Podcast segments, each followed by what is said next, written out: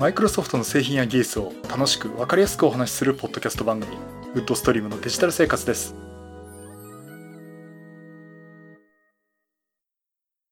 第502回目の配信になります。お届けしますのは木沢です。よろしくお願いします。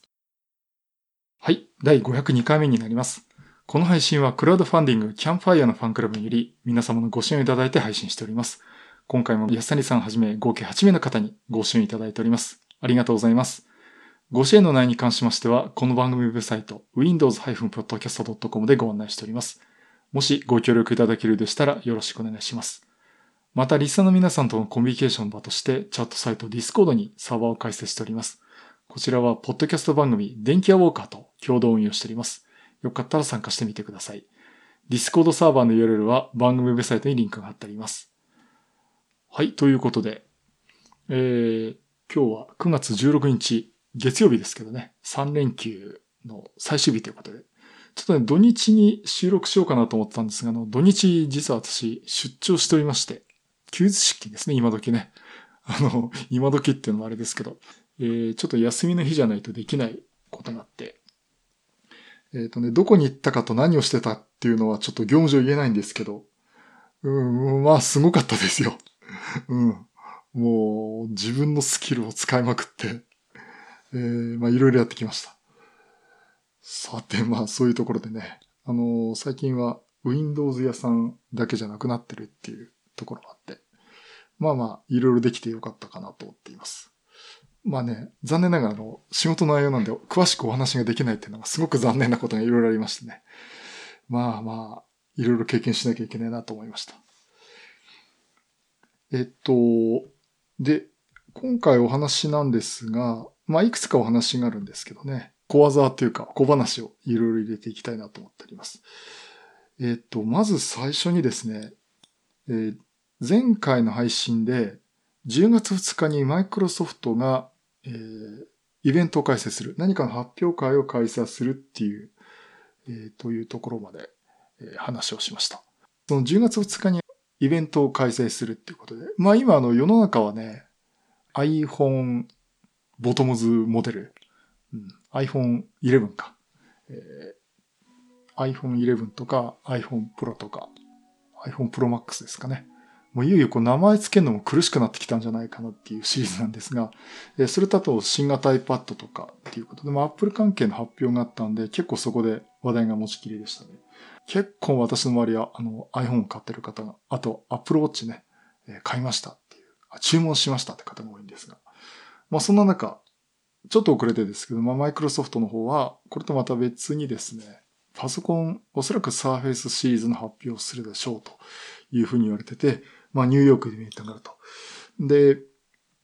まあ内容的にはその、サーフェスラップトップとかサーフェスラップ、あ、サーフェスプロとかサーフェスラップトップとかのシリーズの更新じゃないかって言われる中、えケンタウルスっていう新しいデバイスがひょっとしたら発表されるかもしれないと。私はね、多分、ないと思うんですけどね。うん、あの、本当に噂話の領域出てないんでね。えー、って言ってると、前のサーフェス5みたいに本当に発表されちゃうっていうこともあるんで、ちょっと楽しみにはしてるんですけど。まあ、その中のお話で、これエンガジェットの記事で、次出るであろうサーフェスラップトップ3。これに15インチモデルが入るんじゃないかっていうふうに言われています。で、このあの、サーフェスラップトップ3と言われるんじゃないかというもの、ものモデルが、その、現在ね、あの、13.5インチだったかな。13.5インチですね。合ってますね。えー、13.5インチ。えー、ということで、これね、解像度的には Surface Pro の方がね、ちょっと解像度高い。なんとか D、なんとか PPA っていう細かさで言うとね、Surface Pro の方がね、えー、ちょっと細かいんですけども。さて、その Surface ラップトップ13.5インチモデルっていうものに対して、どうも15インチモデルっていうのが出るんじゃないかって言われています。で、15インチモデルってなると、あの、サーフェスプロもなくて、サーフェスブック2。これにね、15インチモデルがあるんですけども。まあそういうラインナップになってて、えー、これが出ると、ちょっとこう、デスクトップの代わりにもなる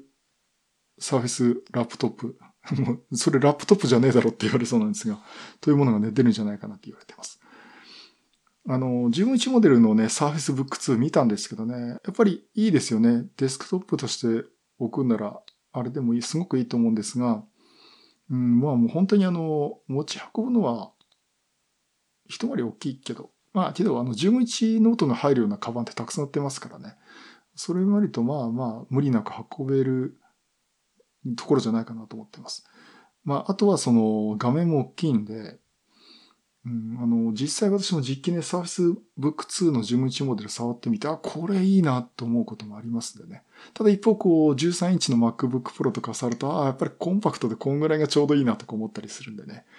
まあ、その時の状況によると思うんですが、えー、さあ、それでその、いわゆるその、Surface シリーズにおける MacBook Pro のようなクラムシェル型のシリーズとしてのこの Surface Laptop 3でですね、15インチモデルが出ると。きっとあの、出るとね、13、13.5インチと15インチのラップト、サーフェスラップトップ3がね、こう背中合わせに出るって、どっかの MacBook Pro みたいな広告が出るんじゃないかなと思っちゃうんですけども。まあそういったのが、えー、出ると、で、ほ、あの、噂が出ています。で、これは申し訳ないですけどね、あくまで噂のレベルなんで、まあ、10月2日を楽しみにしたいなと思ってるんですけども、で、画面のスペクト比が3対2。これ今まで通りですね。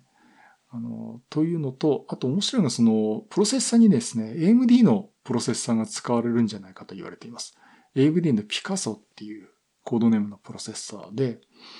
うん、これはどうかなと思うんですけども、あの、大体こういうのって、インテルがですね、半ば独占契約してるんですよね。アップルなんかそうですよね。これ、あの、インテルのプロセッサーしか使ってないですよね。AMD 版の Mac なんて、ま、出てこないですよね。まあ、あの、ラデオンとか使ってますけども、あの、そういったところもあって、なかなかこれ、そのマイクロソフトが、インテル以外のものを出すってちょっと考えづらいなと思ってるんですけど、まあ一方でもあの、Xbox なんかね、AMD のプロセッサー使ってますし、まあ一ついるのがあの、インテルがプロセッサーの安定供給が一時期できなくなったと。まだ、まあ、大体解消されてるのかな。あの、とにかくね、CPU の品不足で安定供給できないっていうのがあったんですね。で、この去年の秋頃から春先ぐらいまで続いてて、あの、パソコンが買えないんですよ、実は。企業向けに注文しようとすると、全然買えません。まあ、例えばヒューレットパッカードとか出るとかね。あそこになってもなかなか注文しても難しいっていう時期が実はあってですね。まあ今でもちょっとあって、あの会社で買うのにえらい苦労したことがあります。まあそんな状況で、あの、要はインテルが新しいプロセスルールとか、10ナノメールとか、ナノメートルとか7ナノメートルとか、メートルとかですね。そこの新しいプロセスの生産ラインを立ち上げようとしたんだけど、どうもぶどまりが激しくて、えー、それの影響で、その生産ライン増やしたために、その新しい生産ライン増やしたために古い生産ラインを止めてしまう、潰してしまうってことで、結局的にぶどまりが大きい、じゃあ過去のプロセスルールで、今までのやつでね、作り直せるかっていうと生産ラインも止めてるんでってことで、インテルの CPU の供給がすごい減っちゃったことがあるんですね。まあそういったところがあると、じゃあ一社だけでやるっていうと、すごくリスクがあるかなっていうことで、あの、まあ他の方にも言われてますけども、インテルをやめるんじゃなくて、AMD という選択肢も残しておかないと、やっぱり、その、プロダクトをこう出すメーカーとしてもすごいリスクを抱えてしまうんでね。あの、そういった意味でこの AMD の採用っていうのはあり得る話じゃないかなっていうふうに言われていますし、私自身もそう思います。まあ、というとこで、えー、Surface Laptop 3、もし出るとしたら、今15インチモデルが出るんじゃないかっていうのと、それには AMD のプロセッサーが使われてるんじゃないかと。12ナノメートルのプロセッサーって言われてますね。えー、と言われています。まあ、いずれにしてもあの、10月2日、えー、どんなデバイスが出るのかということで、それちょっと期待している方はですね、ちょっと iPhone 11の契約待ってですね、iPad もちょっと待ってですね、10月2日。まあ、買う方はね、どんどん買っちゃうと思うんですけどね。α7、R4 とかね、いるんですけども、あのー、見てみるといいんじゃないかなと思っています。うん私もこれどうしようかな。あの、ね、欲しいんですよ。もう Surface Pro 7。勝手に7つってますけども、えー、こちらも、やっぱりね、Windows をネイティブに動かすノートパソコンもやっぱりキープしておきたいんで、えー、ちょっと出たら欲しいなとは思っていますが、まあ、相変わらずね、欲しいものたくさんなんで、えー、どうしようかなと思っています。はい、以上。10月2日にもしかしたらサーフェスラップトップ15日モデルが出るかもしれないよという話でさせていただきました。さて、それとですね、じゃあもう一つお話が、あの、私のブログ、戦うサンデープログラマーというブログを、えー、開設しております。えー、windows-podcast.com スラッシュサンデープログラマー。戦うサンデープログラマーで検索していただければ出てきますが、あの、おかげさまで、えー、そこそこアクセスがありまして、えー、中には役に立つ。中には、あの、そうでもないっていう記事を書いてるんですが。まあ、その中でですね、あの、割としょっちゅう読まれるっていうかね、あの、ある特定の記事が読まれてて、それがね、ページビューを稼いるっていうのがあるんですね。で、一つが、あの、ワードの表を作るときに、ワードの表って普通に作るとなんかこう、縦方向っていうかね、行が広くなってこう窓見した表しか作れないことがあるんですけど、これをもうできるだけキュッと収めた、その本当文字幅に合わせたくらいのコンパクトな表を作りたいっていう表の作り方っていうのを、え、書いてまして、これがですね、結構ヒットしています。で、その中で、うん、去年、あ、じゃあ今年の6月に、えー、書き始め、書いて、えー、ちょっとヒットしてる、えー、記事があります。えっ、ー、と、それがですね、アウトロック、メールソフトのアウトロックに関する記事なんですが、で、アウトロックって、私個人的にこれすごく好きなんですね。メールソフトとしては本当に大変素晴らしいのがあって。で、ここのね、あの、使い方っていうか、tips 的な話をすると結構アクセスをいただいております。で、さて、このアウトロックに関する記事でご紹介したいと思います。今ね、一番ヒットしてる記事なんですが、アウトロックでファイルやフォルダのリンク先を貼り付ける方法という、えー、記事を書いて一番それが今ヒットしてます。もう異例のヒットですね。で、あの、これ何かっていうとですね、アウトロックに、例えば URL を書く https コロンスラッシュスラッシュなんとかって書いてエンターキーを押すと、そのままリンクが貼られますよね。で、送られた方はそのボタン、あの、リンクをクリックするとそのウェブサイトに飛ぶとかね、えー、そういうことができるんですが、じゃあ社内で使うときって、その、ウェブサイトの HTTP なんとかっていうウェブサイトじゃなくて、サーバーにあるこのファイルを開いてくださいとかね。そういう連絡って割とすることが多いと思うんですね。まあ、あの、昨今のそのセキュリティ上の話からファイルを直接送るっていうより、このサーバーの場所に置いてありますからそこ見てくださいっていうふうにガードするっていう意味でね、あの、そういう送り方もあります。で、ただ、このファイルパスを書いただけだと、あの、なんか中途半端にリンクが貼られてるとかね。あの、リンクなんだけど途中まで青いアンダーラインがあるんだけど途中からなくてそれをクリックしたってそのファイルありませんとかそのフォルダ開けませんなんて言われてしまうということがあります。で、こんな時に、このファイルを開いてください。このフォルダを開いてくださいっていうふうに、あの、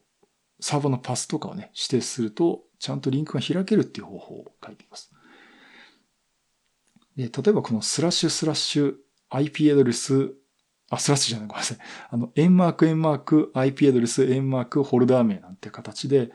えー、ファイルサーバーの場所を指定したりとかするんですが、その時ですね、一回まず貼り付けます。で、貼り付けた後に、前と後ろにですね、大なり小なりの記号を貼り付けます。なんかこれ今ここで喋ったらなんかどっかで番組で喋った気がしますけどね。えー、すいません、二度目だったら申し訳ないんですが。えー、そうしますと、この大なり処理を前後につけて、間にスペース一切入れないんですね。そうすると、アウトロックの画面上でですね、リンクが貼られます。青いアンダーラインがそこでパッと出てきます。で、そこをクリックすると、そのフォルダに飛ぶとか、ファイルを指定すると、そのファイルを開いてくれるとか、っていうことができます。まあ、これやるだけで、送られてきた人は本当それをクリックするだけで、そのリンクをクリックするだけでファイルが開いたり、フォルダが開けたりするんで、まあ、非常に便利なんですけど、意外とそのやり方ってね、あの、知らない方多いと思うんで、これ教えてあげるとね、すごい便利だったっつって、それ以降ずっと使ってくれてます。まあ、そういったやり方をですね、えー、記事に書いてあります。で、これ私のブログですね、戦うサンデープログラマーという記事の、えー、とこに書いてるんですが、大変ありがたいことにですね、どうもの Google の検索キーワードでうまい具合に引っかかるようになってて、アウトルクリンクファイル、もしくはアウトリックリンクフォルダとかね、そういったキーワードで検索すると、結構上位に出てきます。まあ、まず1ページ目に出てきます。で、まあ、例えば私なんか、まあ、自分で開いちゃったっていうのがあるんですけども、トップで、あの、私のブログ出てきますんで、まあね、会社でそういったことを使いたいなって方おられましたら、あの、ぜひ活用していただければなと思っております。で、これどこで言われたのかな？グルドンだったかなあの、まあ会社の中でもね、あの、知らせたいっつって、まあ商用利用じゃないですかなってあ、商用利用っていうのはそういうことをね、私の情報を使っていいのかなって方もおられましたけど、あの、全然お気遣いなくの、会社の中でもどこでもこの私のブログのリンク貼ってもどんどんばらまいて結構ですんで、あの、ぜひね、皆さんお役立てればいいと思うんで、ぜひ活用していただければなと思っております。それともう一つ、あの、最近書いた記事でですね、あの、またこれもアウトルックネタなんですけど、あの、ファイルの誤送信って結構深刻な問題ですよね。あのね、時々ね、送ってきちゃう人いるんですよね。うん、で、まあその方にちゃんと伝えて、この私の手元のご送信されたファイルは削除しますんで、今後お気をつけくださいと、えー、いうことを、まあ私もやってます。いや、人に言っちゃう、木田さんなんでそんなっていうことあると思うんですが、これね、間違えてファイルを送ることによって、本当にあの、機密情報外に出てしまうっていうとかあったりね、あの本当社会問題になることもあるんですが、やはりその、企業でもかなり厳しいんですよね、そこね。で、いろんな手段が講じられてると思うんですが、その中の一つとして、よくあるのが、送信ボタンを押した後にすぐに送らずにちょっとタイミングを遅らせてから送ると。で、その後その間違いにもし気づいたら、その送る前に止められるとかね、いう方法があると思います。まあ実際あの、そういったソフトとかアドインとかもね、出てるんですけども、これアウトルックの標準機能でそのままできます。で、なんでこういったことがあるかっていうと、アウトルックで送信ボタンをポチッと押しますよね。押した瞬間の直後に大体間違いに気づくんですよね。うん。というのがあるんで、私に一回送信ボタンを押して、送りますか？つって、いや、ちょっと待ってってキャンセルしてから見直すって。まあ大体見直した時はですね、問題ないんですけども。えー、そういったことやってそれだけ気を使ってるんですけども。じゃあ、アウトルックで送信ボタンを押しました。その1分後に送りますっていう設定をして、その1分以内にあって気がついたら、まだ送信トレに残ってるんで、いや、今の中止中止っていう形で中止するっていうことができます。で、そのやり方なんですけどね。これも記事書いてあります。えー、戦うサンデープログラマーというブログのアウトルックでメールを送らせて送信する方法っていう、えー、記事を、えー、いつ書いたかな今週だったかな書きました。で、あの、詳しくはこの記事見ていただければと思うんですが、これね、設定する場所がね、なんかピンとこない場所に置いてあるんですね。えっとね、これは、あの、アウトルックのファイルから、一番左側のね、ホームメニューみたいな、ファイルっていうところから開くとアカウント情報って出てくるんで、その下の方にね、仕分けルールと通知っていうのが出てくるんですよ。これそもそも何の機能かっていうと、何の機能を設定するかっていうと、例えば、この人のからと送られてきたら、このフォルダーに置いてくださいとかね、フォルダー分けとかね、え、そういったことを主にするんですけども、それは受信に関する通知、ルールなんですけど、実はですね、送信に関するルールというのもね、設定できるようになってるんですね。で、この中で新しい仕分けルールの設定っていう項目があって、で、この中にさらにですね、送信メッセージにルールを適用っていう項目があるんですよ。で、そこの中で指定した時間分後に配信するっていうチェック項目があって、これを有効にしますということができます。で、そこで何分メールを送らせたいですか？どういう条件での人は送らせたいですかっていうことができるんですね。例えばじゃあ、1分後に配信時間を遅らせるって指定すると、あの、そういった設定をするとですね、あの、メールを書いて送信ってやっても、1分間送られません。で、1分経ってずっと見てるとですね、1分後に送信してして送信しましたっていうことになります。で、その間、送信フォルダっていうのに置かれるんで、間違いに気づいてもね、送られる直前だったら取り消すことができるということになります。あの、この仕分けルールと通知の中の新しい送信名数、条件、えー、というところでね、設定できますんで、気にされる方はね、えー、入れてもいいと思います。ただこれちょっと注意したいのが、ポチッと送ってね、1分後って言いながらね、今送りましたなんていう、電話や口頭でわざわざ言うなら、それで済め、済ませばいいだろうっていうのもあるんですけど、いや、来ないぞって。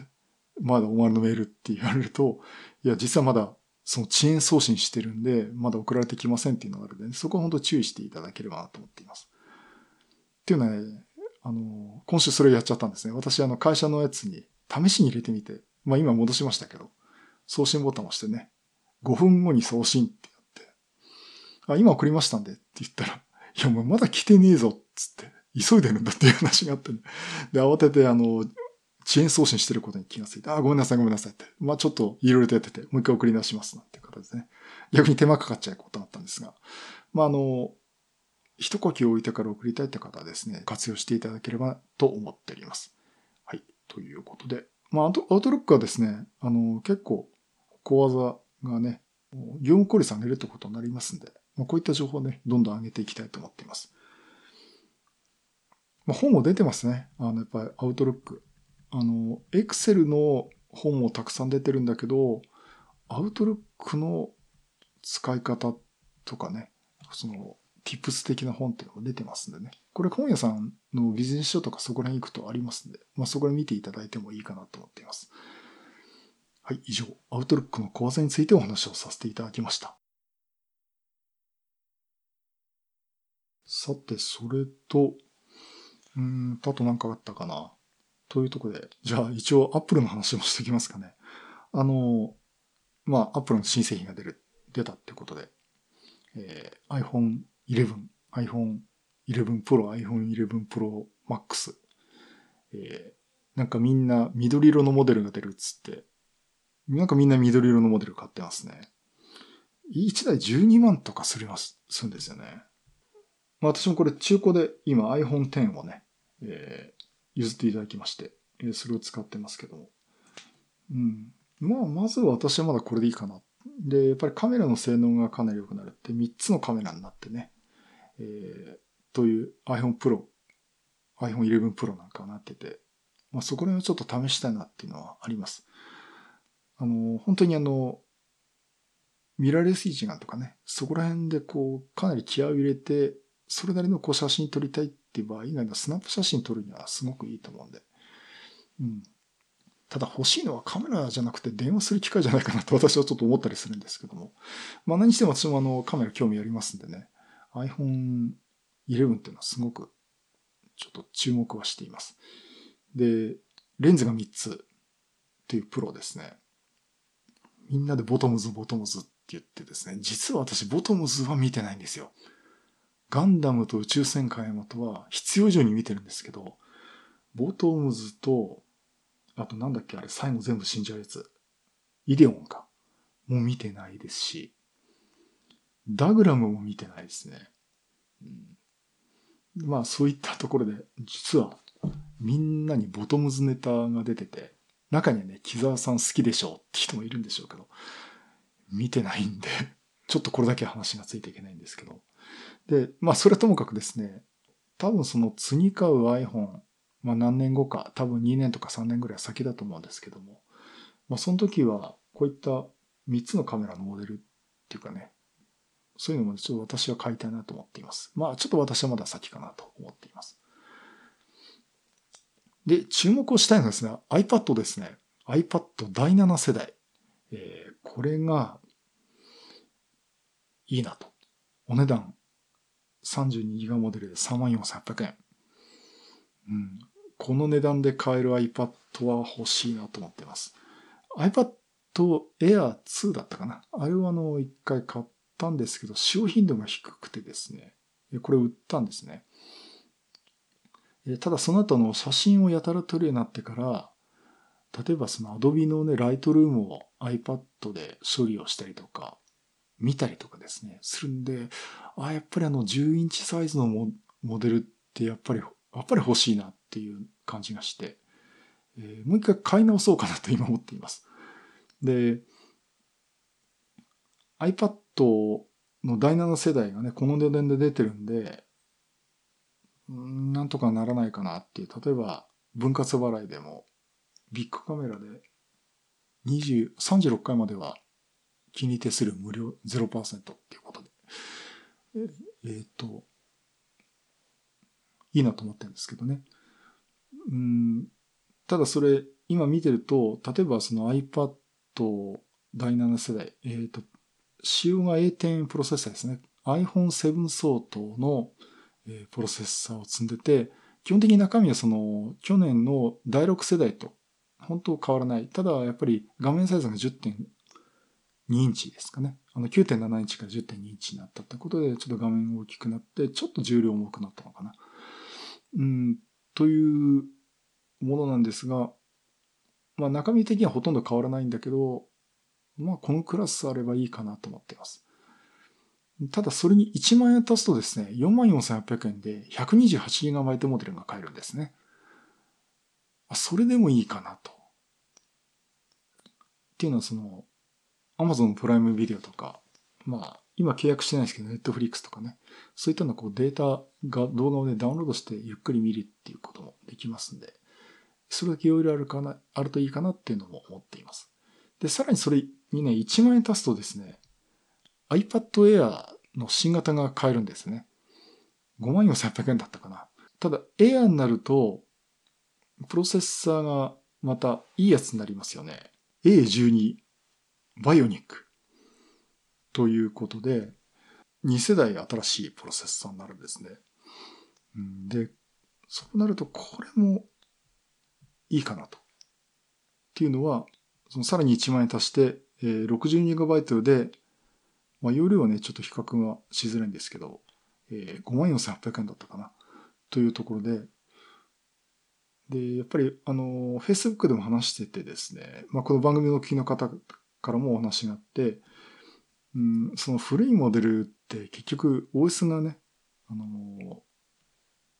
搭載される、あの、ものか除外されたりしますよっていうところで、それ考えると、新しい、どうせ買うならね、新しい世代のプロセッサー買った方がいいんじゃないですかって話もあります。で、62GB で54,300円。うん、なるほどと思って、いや、54,800円出すんなら、iPad Pro の11インチだったかな という話があって。まあ、ここまで私ちょっと買うつもりないんですけどね。ちょっと1万円足すと、ちょっと1万円足すとってやっていくと、iPad でどんどんどんどん上のグレードを買ってしまいそうになるっていう、えー、恐ろしい話になっています。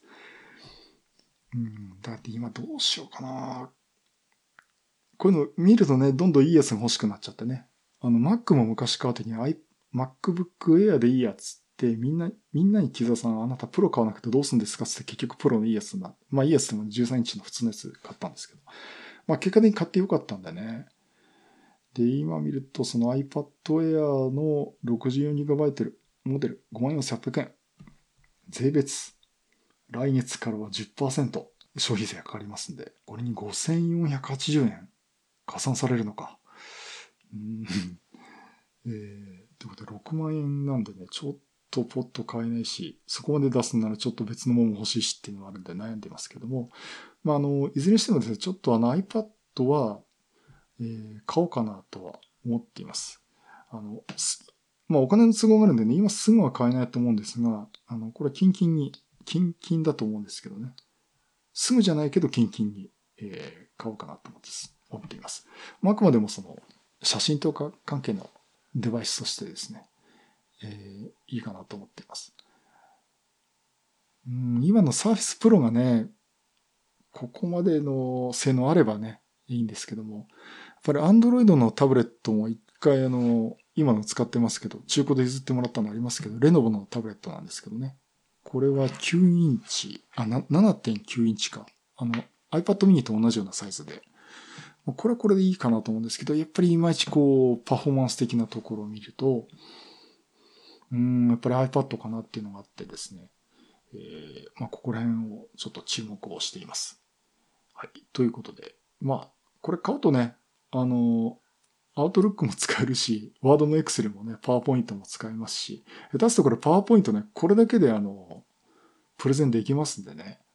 うん、荷物そんな持たなくていいかなって。まあ、なんだかんだでサーフィスとか持ち歩いちゃうんでしょうけどね、えー、ちょっとしたことだったらいいかなと思っています。まあ、そういうところで、こう、マイクロソフトの方も結構 iPad にしても Android にしてもですね、いろんなそのソフトウェアとかサービス提供してますし、普通にあの使えますんでね。うん、そういったのを使うという意味でも、まあデバイスとしては持っておきたいなと、いう感じがしてて、ちょっと iPad は検討しているという話です。まあ、ただとにかくお手軽に買えるんだったら、ひょっとしたら新しい第7世代の iPad を3万4800円で、なんとかギリギリ買おうかなとえー、それかちょっと上にグレード上げるかなっていうのはちょっと今考えています。はい。ということで、Apple の新製品。私が注目しているのは iPad 第7世代の話をさせていただきました。さて、じゃあもう一つだけ、えー、お話をしたいと思います。あの、腕時計じゃなくて、アクティビティトラッカー、えー、をですね、えー、この前買いました。といってもそんな高い差買えなかったんですけども、あの、電気屋岡でね、大治君が、え、お話をしてて、あれ？電気屋岡だったよな。アップルンルンだったかもしれませんけども、えっ、と、フィットブットだったかな、大治君も知ってるっていう、あってて。まあ、いろいろ事情があって、アプローチは、あの、してないっていう話をしてましたけど。まあ、あの、時計、腕時計つけてても、併用してね、あの、軽いんでつけてもいいですよっていうのがあって、あの、ヨドバシカメラですね、マルチメディア横浜っていう私の倉庫があるんですけども、そこにファーウェイの、あの、販売コーナーがあってですね。で、そこであの、本当に基本的にはそのスマートフォンを置いてるんですけど、そこにあの、こういったスマートウォッチとかアクティビティトロッカーも置いてあって、そこちょっと見たらですね、すごく面白そうなのがあって、もう値段がその6000円台だったんですね。え買ったのが、ファーウェイのバンド3というアクティビティトラッカーです。えー、これバンド3とバンド3プロっていうのがあってね。えー、バンド3プロっていうのは違い何かっていうと、えー、GPS がついてるっていうのがあって、で、私まあそこまでいらないかなっていうのと、それまあ9000円ぐらいするんで、まあそれまた言っちゃうと、どんどん上のグレードになっちゃうなってところで今回押さえたんですけども、このファーウェイバンド3っていうのを買って試しています。えー、っと、まあ、かっこいいかどうかともかくですね、今つけてる、あの、シズンの腕時計に同じ手にもう一個つけてます。うん。こうつけてるとね、なんかこいつガジェットオタクじゃないかって思われそうでね、うんと思ったんですけども、まあ面白いにはつけてます。で、あの、何ができるかっていうと、心拍数とかね、あとその、睡眠時間のトラッキングとか、あとは、まあ、万歩計ですね、歩数計とか、えー、というのが使えるんで、あの、私何気にしてたかと、睡眠時間ですね、そこのトラッキングをしたいなっていうのがあったんですよ。で、iPhone で、スリープマイスターっていうアプリがあって、これ、あの、枕元に置いとくとですね、振動とかを見て、どんぐらい眠れたかっていうのを、あの、レム睡眠とか、あの、浅い睡眠とか深い睡眠とかありますね。あと覚醒しちゃってる状態とか、っていうのを、グラフ化して目が覚めるとグラフで出してくれるんですね。あの、そういったソフトがあるんですけども、やっぱりちょっとより正確にっていうところで、この腕につけるタイプの睡眠のトラッキングしたくてですね。ままず一番の目的がそれです。で、買ってみました。で、あの、面白いですね。やっぱり実際あの、覚醒状態だとか、浅い睡眠、そのレム睡眠とか、深い睡眠っていうのを、えー、詳しく取ってくれます。で、これ腕にしてて、で、iPhone とか Android のアプリで連携してですね、あの、それで表示してみるってことができます。で、Bluetooth でつないでですね、えー、状況を記録してくれます。で、もちろんその何歩歩いたとかね、そういったあの他のこともね、全部記録ができますので、スマートフォンのアプリと連携して見ることができます。で、結構やってみていいですね。あの、睡眠時間だとか。で、その睡眠時間の記録した内容、これどういうことかっていうのと、まあ、アドバイスとかですね。例えば寝る前に動画とかスマートフォン見て脳みそ刺激するんじゃないぞとかね。寝る前にこんあの食事するのは例えば3時間以内やめとけとかね。まあ、ごく当たり前のことなんですけども、そういったところも、あの、結構、ガイドが出てくれます。うん、私ちょっと睡眠時間少ないなっていうと思うんですけども。えー、ということで結構自分の情報を取れるっていうのはね、面白いなと思っています。あと、だから普段使ってない万歩計とかもね、えー、使ってて、えー、今設定して1万歩超えるとね、ブルブルっとして知らせておめでとうってやってくれるんですけども、えー、そういうのもありますし、あとね、やっぱり面白いのが、っていうか便利だなと思ったのが、あの、iPhone に来たメッセージ、それがもうメッセン、Facebook のメッセンジャーでも LINE でもいいんですけども、あとメールでもいいんですけども、それが来ると、あの、この、ファーウェイのバンド3の方にもですね、Bluetooth 経由でお知らせしてくれます。ブルッと、あの、振動させてくれるんですね。まあ、それもちろん設定でもいろいろできるんですけども、iPhone に来た通知っていうのも全部知らせてくれますんで、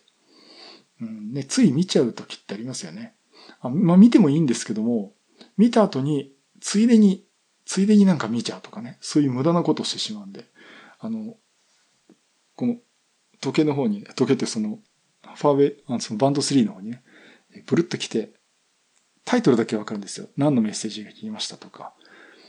で、それ見て、まあ、これ後でいいやとかね。あ、これ重要だから見ようとかっていうのもあるんで、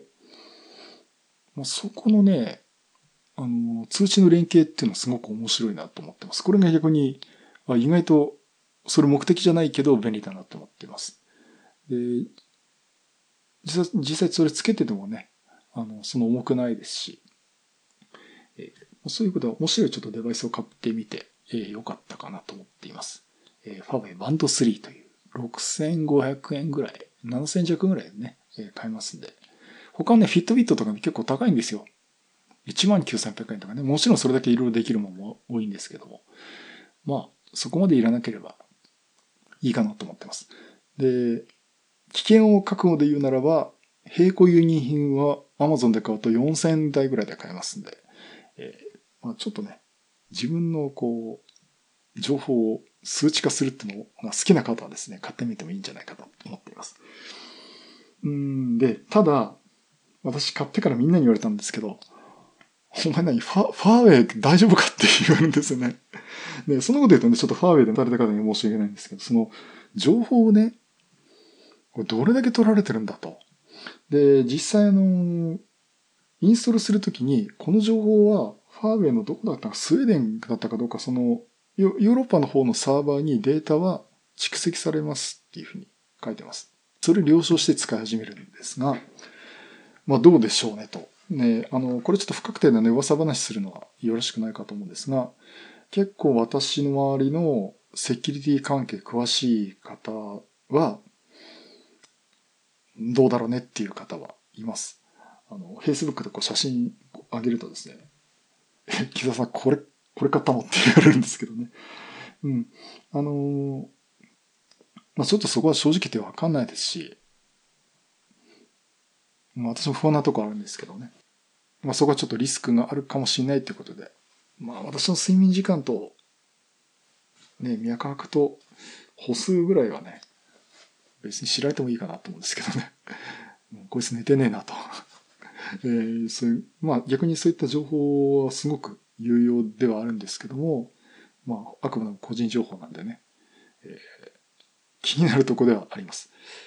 まああるんですが、まあちょっとそういうとこはちょっと皆さんそれぞれ判断していただくっていうことで、まあ興味のある方はですね、このアクティビティトラッカー結構面白いんでね、えー、いろいろ価格差もあるんでね、えー、選べますんで、えー、ちょっと使ってみるのも面白いんじゃないかなと思っております。はい。ということで以上、アクティビティトラッカー、えー、ファーウェイバンド3の話をさせていただきました。はい。第502回は、サーフィスラップトップ3の噂の話と、アウトルックの小技、新型 iPad、アクティビティトラッカー、ファーウェイ、バンド3の話をさせていただきました。いろいろ喋っちゃったんで、これ、番組のサブタイトル何にしようかなって悩んじゃうんですけどね。サーフェスって入れるとですね、あの、アクセス多くなるんですよ。うん。あの、やっぱり、こう、ポッドキャスト聞かれる皆さん、こうガジェット系の話は興味が一番あるみたいで、えー、こうアクセス回数見てるとですね、あのサーフェスってタイトルが入ってると本当にアクセス多いんですね。で、一方ね、あの、Azure とかサービス的な話とかね、IoT とかいう話に持ってくと、アクセス数がちょっと減るっていうね。なんか一生、一生、一生懸命頑張ってる方がねですね、なんか、えー、聞かれるの少ないっていう、えー、感じになってますけども。まあそこら辺はね、まあ関係なくあの、情報はいろいろあった方がいいと思うんで、お話をしていきたいなと思ってます。で、すいません。ちょっとね、仕事の都合で、今月来、ちょっとしばらくの間、あの、忙しいところがあって、ひょっとしたらその配信できない週があるかもしれません。あの、まあ今までもそうだったんですけども、えー、まあできるだけ、あの、本当短かったらね、5分でも10分でもいいんでね、え、お話をして配信したいなと思っておりますが、ちょっとそこのとこご了承いただきたいと思っております。あとは、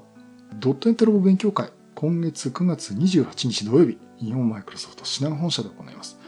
で、今回は、え、私と高尾さんと大川さんっていう、まあ、ドットエントロボのスタッフでね、お話をさせていただきます。あの、詳しい話はまた来週お話したいと思うんですが、うん。で、私はですね、Windows Subsystem for Linux 2の話をまたしたいと思います。えー、先週ね、あの、ワンクマ横浜でね、えー、お話をした、えー、内容なんですが、まあちょっとその内容をもう一回、えー、ドットエントロボの方でもお話をしたいと思っております。えー、Windows Subsystem for Linux 2と Windows Terminal の話、えー、をね、えー、もう一回解説をして、えー、見たいと思っておりますので、興味のある方はぜひ参加していただければなと思っております。はい、そういうことで、またいろんなネタを集めてお話したいと思います。またよろしくお願いします。